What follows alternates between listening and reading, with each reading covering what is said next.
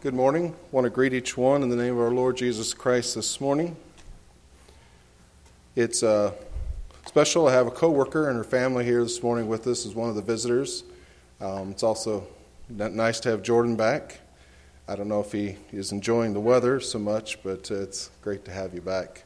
And I may have missed some other visitors, but it's nice to have each one here this morning. Before I get into my message, I did want to just acknowledge praise to God for what He has done. I think it is such a neat story with what has taken place in Haiti in the last, uh, what happened a week and a half ago.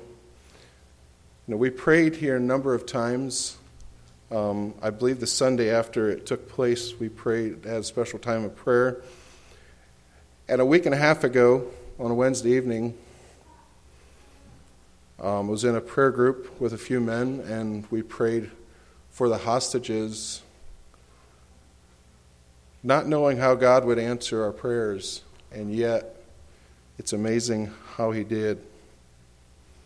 That within a few hours, they would be walking away from their captors. And I just find that amazing. For those that may not realize that there was a uh, one of the hostages last Sunday morning gave a testimony in his church, um, and it turned into a three hour service for them there. If anybody would like to has WhatsApp and would like to hear that testimony, see me afterwards, and I can get your name and uh, send it to you.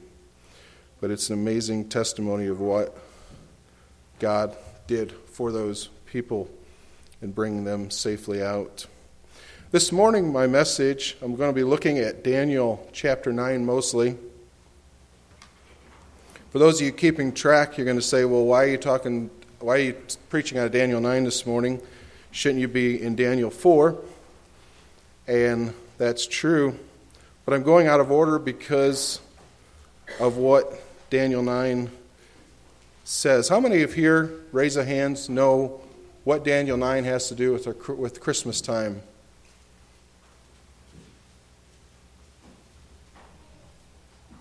Someone want to volunteer? That's all right. We'll, we'll dig into it this morning. But let's start with Daniel chapter 9, beginning at verse 1. And in the first year of Darius, the son of Ahasuerus, of the seed of the Medes, which was made king over the realm of the Chaldeans, in the first year of his reign, I, Daniel, understood by the books the number of the years whereof the word of the Lord came to Jeremiah the prophet, that he would accomplish 70 years in the desolations of Jerusalem. What is he, what is he talking about that Daniel understood the books and the numbers? God had prophesied through Jeremiah that he would send the Jews into captivity for their sin and for their falling away from God. And Jeremiah prophesied that it would be for 70 years. And I believe that's what it's referring it, it is referring back to, the 70 years. So I don't know if Daniel had recognized it before, but Daniel was understanding it now that he would probably most likely not see Jerusalem again. He would not see his homeland again. He understood that God had prophesied this, or prophesied it through Jeremiah and that it was going to it had happened and it was going to continue to be fulfilled. And Daniel was a part of this. He had been taken out of his homeland by the Babylon, Babylonians and was were no, no longer able to return. It's now picking up at verse 3 And I set my face unto the Lord God to seek by prayer and supplications with fasting and sackcloth and ashes. And I prayed unto the Lord my God, and made my confession, and said, O Lord, the great and dreadful God, keeping the covenant and mercy to them that love him, and to them that keep his commandments. We have sinned and have committed iniquity, and have done wickedly, and have rebelled, even by departing from thy precepts and from thy judgments. Neither have we hearkened unto thy servants, the prophets which spake in thy name to our kings, our princes, and our fathers, and to all the people of the land.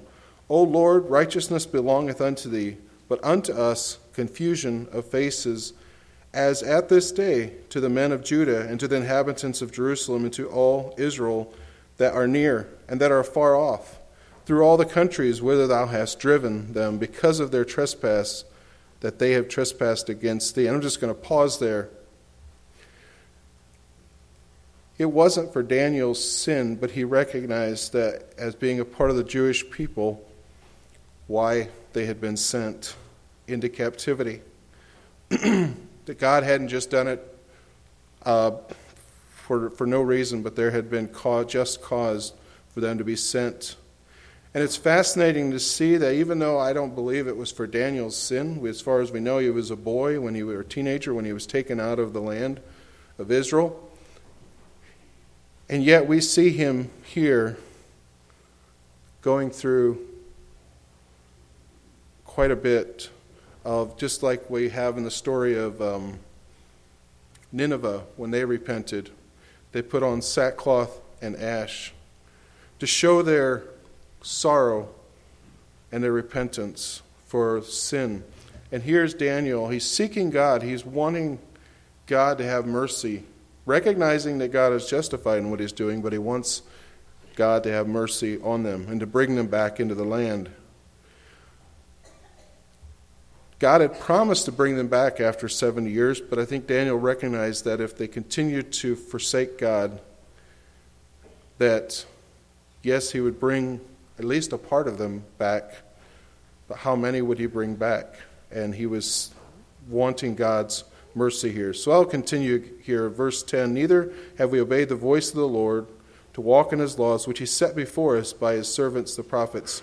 Yea, all Israel hath transgressed thy law, even by departing, that they might not obey thy voice. Therefore the curse is poured upon us, and the oath is written in the law of Moses, the servant of God, because we have sinned against him, and we have confirmed his words which he spake against us, and against our judges that judged us, by bringing upon us a great evil. And for under the whole heaven hath not been done as hath been done upon Jerusalem. As it is written in the law of Moses, all this evil is come upon us Yet made we not our prayer before the Lord our God, that we might turn from our iniquities and understand thy truth. Therefore hath the Lord watched upon the evil and brought it upon us. For the Lord our God is righteous in all his works which he doeth, for we obeyed not his voice.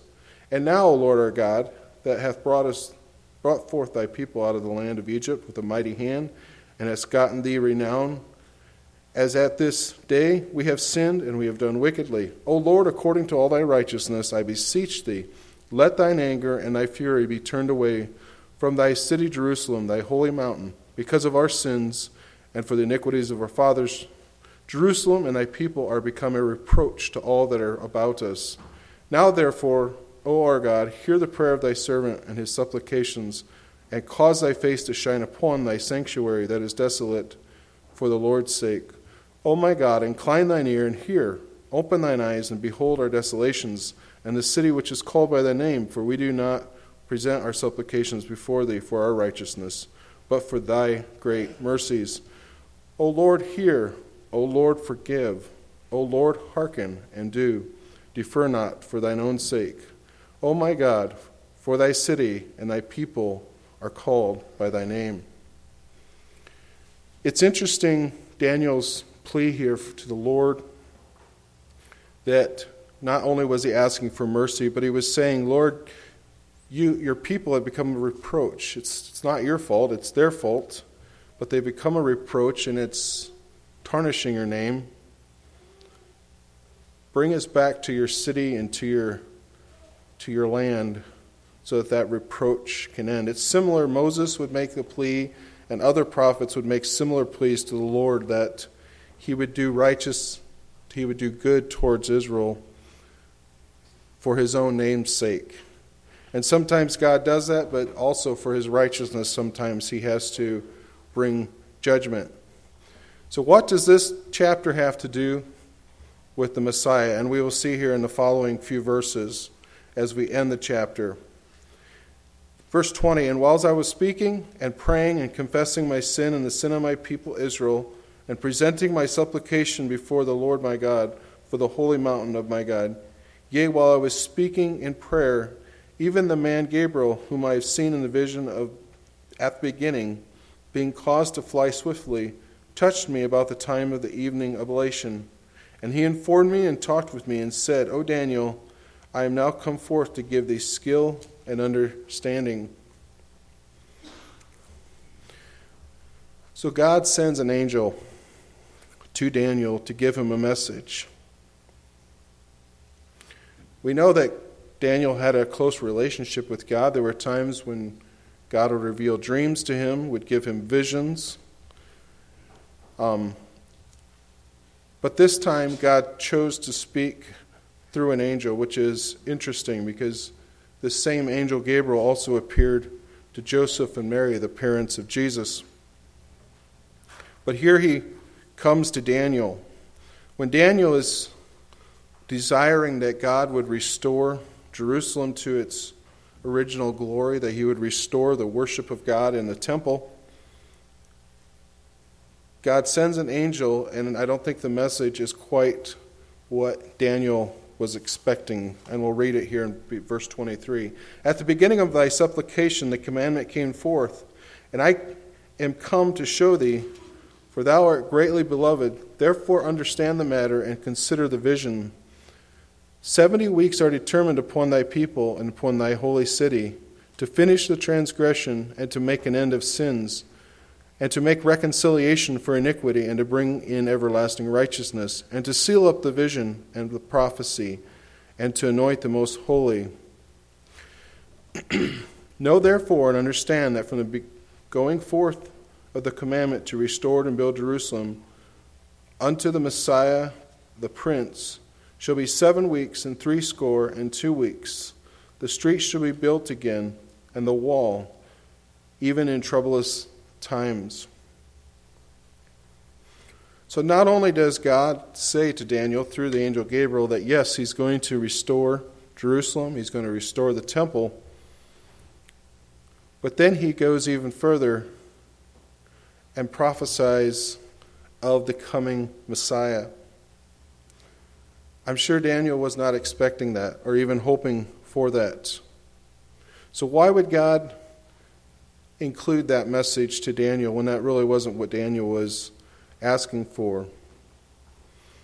I think it speaks of God's wanting to show his power and his grace to the to Daniel, to the Jewish people, that not only was God going to restore the Jews back to their land, but he was also letting Daniel know that the clock was, you could say the clock was ticking. There was a timetable that God had set, set here that when the Jews returned to Jerusalem, that would start the point of the clock ticking to when Jesus would come.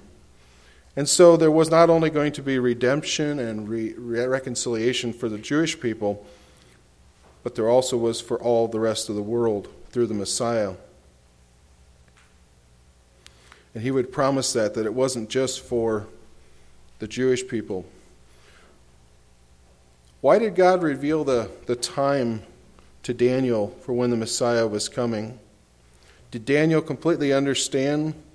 I don't think he did. If we look at it here, it says that um, if you add it up together, that the Messiah was going to be revealed in 69 weeks. Daniel most likely didn't understand how that what that meant. We understand 69 weeks is just a little over a year. But looking back, when the Messiah did come, if you took each week, times it by seven for each day, and if each day became a year, 483 years after the Jews returned to Jerusalem from their Babylonian captivity, you end up at the somewhere around the year AD 28 or AD 29. And this would have been during the time when Jesus was here on earth. So, yet, God gave some indication of when Jesus was coming, but he didn't completely explain it. Why would he do that? And I think is the key is that if he had given the exact year of when the Messiah was coming, then you would have had many, many different claims to that messiahship. Many families would have claimed that their child was the Messiah. So God kept it partly hidden, but yet once Jesus came, it became quite clear. Now, going on to Janu- uh, uh, verses 26 and 27 And after threescore and two weeks shall the Messiah be cut off, but not for himself. So, what's this talking about here? First, he promises the coming Messiah and that it's going to be a great thing that he comes to, re- to bring redemption to Israel. But then in verse 26, he says that the Messiah will be cut off. And so he's also prophesying and telling Daniel a little picture of how Jesus was going to bring redemption to the earth. It wasn't just going to end with his coming to earth, him being a baby, a child, and then an adult, but it would come through his death. And so he explains his plan further. But why would he die? Would it be for his own sake, for God's sake? No, it would be for the sake of the people. And God would reveal through other Old Testament prophecies, especially in Isaiah. If you looked at all the prophecies together, you get a good picture of what Jesus was going to come and do. And yet, God kept it somewhat hidden from the Jewish people that until it was revealed, they were not completely able to grasp it. And even the disciples walking on earth with Jesus didn't completely understand it until after he had died and rose again. But we know that at least two people that we see in Luke chapter 2, Simeon and Anna, were looking expectantly for the coming Christ. And we'll look at Simeon later here. But what should we take away from that? What should we learn from that? And that is that we should be also looking forward expectantly for the rapture of the church so that we're not surprised as many of the Jews were surprised when Jesus came. Simeon and Anna were not surprised. They were looking, they were expectant that God was going to fulfill his promise that he had made to Daniel, to Isaiah, and to others.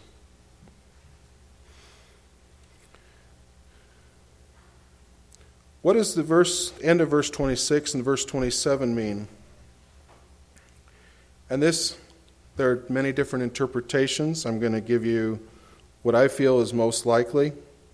You don't agree with me, that is fine. I'm I believe there's grace for that and we can still be brothers and sisters, but it says that and the people of the prince that shall come shall destroy the city and the sanctuary. I believe that's speaking of Jerusalem and the temple. And the end thereof shall be with a flood, and under the end of the war desolations are determined. What is it speaking about? We know that after Jesus ascended to heaven, like 30 to 40 years later, Roman armies came, besieged and burned Jerusalem. They burned and destroyed the temple. Is that what it's talking about? It's possible. But also, um, if you want to turn with me, I'm going to read it quickly to keep time moving. Revelations 12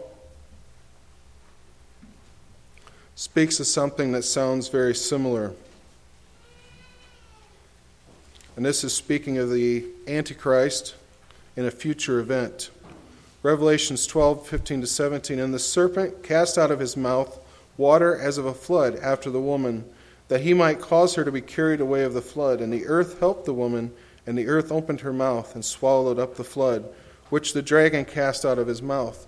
And the dragon was wroth with the woman, and went to make war with the remnant of her seed, to keep the commandment which keep the commandments of God, and have the testimony of Jesus Christ. And so I believe that some of those things already took place in verse 26, but some of those things are yet to come. It may be a coincidence, but it, to me it sounds like the same event. And then moving on to verse 27 He shall confirm the covenant with many for one week. Who is the He? I don't believe it's the Messiah, but rather the Antichrist. And in the midst of the week he shall cause the sacrifice and the oblation to cease. And for the overspreading of abominations he shall make it desolate. He shall make unto the consummation, and that determined shall be poured upon the desolate. It seems like a depressing end to a prophecy about the Messiah. But as we look, continue to look in future messages in other chapters in Daniel, we'll see that there's also hope. But God was making Daniel aware of what lay ahead. There were good things in the prophecy, there were sad things in the prophecy. One of the, you know, the, the, the good things was the Jews were going to be restored to their land. Their temple was going to be rebuilt. And then later on, the hundreds of years later, the Messiah would come. But also there were there were difficult things coming and lying ahead. But yet the very fact that God was prophesying these things tells us that he's also in control of all those things. And so that we can have hope among even the, the depressing things that he was prophesying. So, what is verse 27 talking about? I want to look at that just a little bit more here. For most premillennials, we believe this to be a future event. And it's the explanation that makes the most sense. So, what does it mean in verse 27? Um, 2 Thessalonians 2, verses 3 to 4, you can just jot the reference down and look it up later. Let no man deceive you by any means, for that day shall not come except there come a falling away first and that the man of sin be revealed, and the son of perdition, who opposes and exalteth himself above all that is called God, or that is worshipped, so that he, as God, sitteth in the temple of God, showing himself that he is God. And I believe this is a future event also of verse 27. Once again, is it a coincidence? I don't believe so. I believe it is speaking of the same event prophecy in the Old Testament and also a prophecy in the New Testament. So, why would God put all this in his message through the angel Gabriel? Why didn't he do it through other means that he did with some of the other prophets? And I believe it's because it was surrounding the event of Jesus coming. And it seemed like often it was done through the angel Gabriel. Why did he tell Daniel hundreds, 480 years before the event? I think he put it in there so that when Jesus came, people could look back and recognize that it was through the hand of God. Later on, when we look at Daniel 11 and 12, we will see that even though there's sadness in some of these things that are prophesied here, God will have the final victory. Now, turning to that prophecy, what it pointed to, Christ coming to close out the message this morning. We know the story well of the Luke chapter 2, verses 1 to 20, so I won't read that, but turn with me to Luke chapter 2, and let's pick up at verse 21.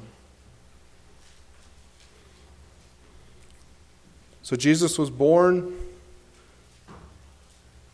the shepherds came and visited him, and now we pick up the story eight days later.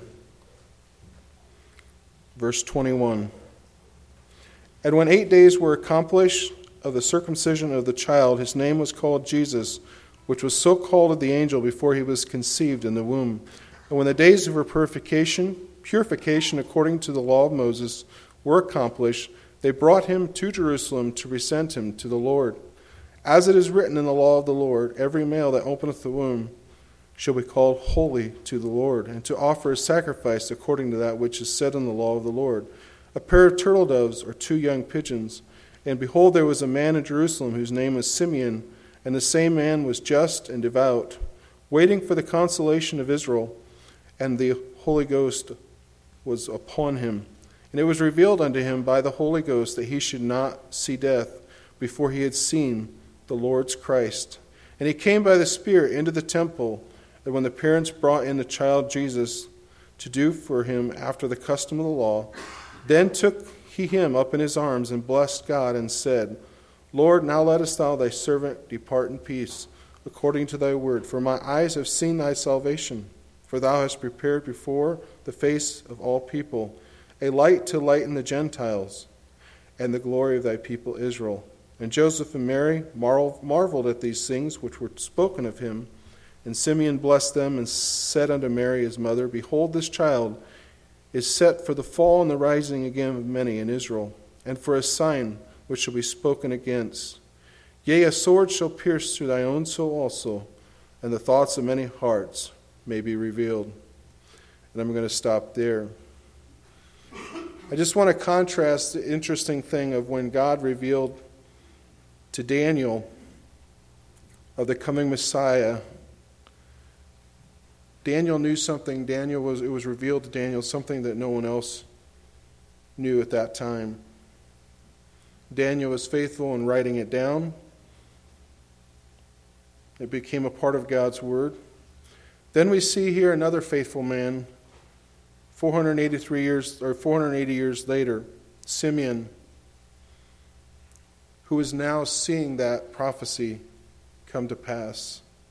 And he, in his own words, would then prophesy of what lay ahead. That it would, they would, they would bring a sword. Just as Daniel had said that the Messiah would be killed, Simeon also prophesied that this would happen. But he also said that this child would be a light to the Gentiles. He would bring truth and redemption to not only the Jews, but also to the Gentiles. And I'm so thankful for that this morning. That when Jesus came, he didn't just come for his own people, but he came for the whole world. Simeon wanted to see the redemption of Israel, I believe, in a spiritual way. Daniel wanted to see it more in a physical way, but also a spiritual way. And just as God sent the Jews into captivity to try and draw them back to Himself, God sent Jesus to come and to draw us back to Himself and to provide a way. Many this Christmas have lost the significance of it. They don't recognize the true meaning of it. But I hope that's not true for us here today. I hope we are just as Simeon, looking for Jesus, looking for to have a relationship with him. Let's bow our head for a word of prayer. Father, we come to you this morning. We thank you for each one that's here. Lord, we do pray for those that are sick, pray for healing. And Father, we just pray that you would help each one of us this season to be drawn back to you with our whole hearts, to live faithfully for you, and to have a love for those around us as you have loved us. We pray all these things in Jesus' name. Amen.